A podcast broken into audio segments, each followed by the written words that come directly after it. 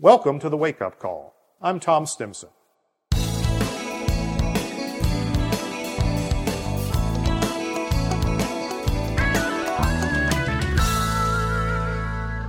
You know, dealing with small business owners is not all sunshine and rainbows and skittles and unicorns. There, are some pretty uncomfortable conversations.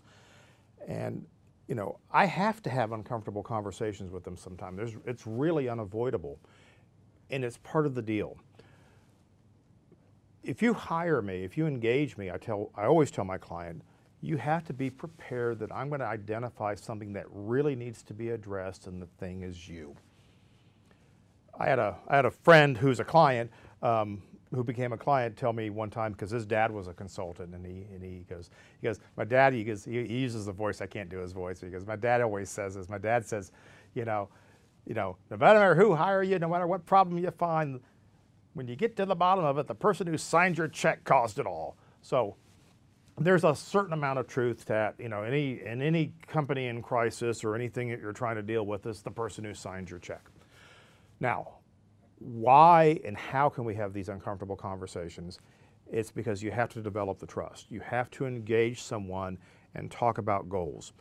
If, if the owner understands their goals, if they can express their goals to me, or if I can work th- with them to define their goals, we can connect everything back to that goal. That's what we don't want to lose sight of. What is it we're trying to accomplish here?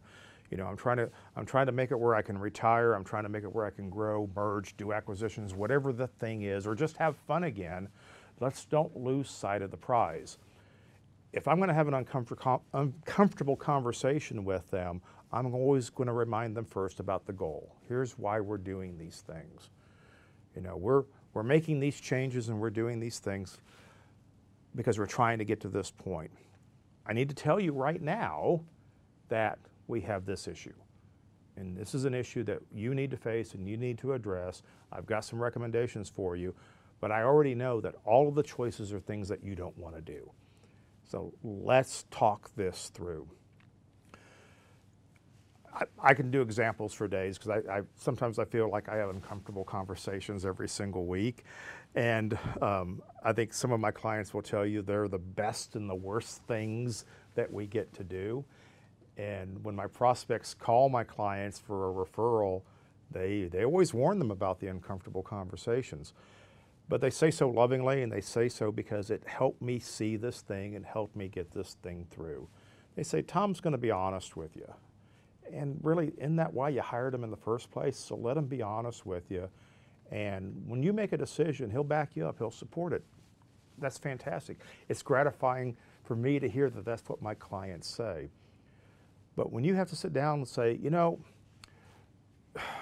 I love your daughter, I think she's a lovely person, but she doesn't understand her responsibility in being your receptionist and your personal assistant, and here are the problems that it's causing. If you think that we can work on this, I'm happy to work with her and bring her along and help her understand what her role is.